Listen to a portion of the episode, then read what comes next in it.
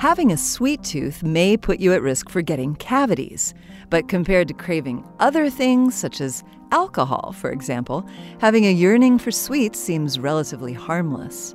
But you may be surprised to learn that alcoholism and sweets cravings are related. Both are linked to ghrelin, a neuropeptide or signaling molecule that increases appetite and regulates hunger.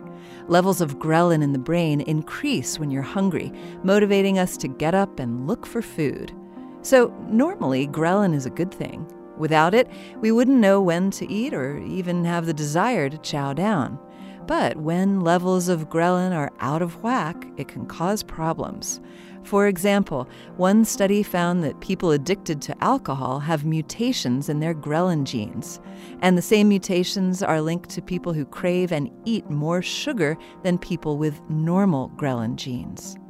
So, does this mean that having a sweet tooth is a type of addiction?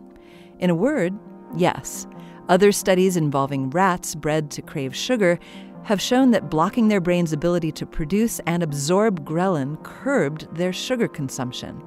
Again, being addicted to sugar may not seem like the worst problem, but eating too much sugar can lead not only to cavities, but also weight gain and overall poor health. And understanding sugar addiction could help scientists better understand and fight more serious addictions to drugs and alcohol. This moment of science comes from Indiana University. There are thousands more moments of science on our website at a momentofscience.org. I'm Yael Ksander.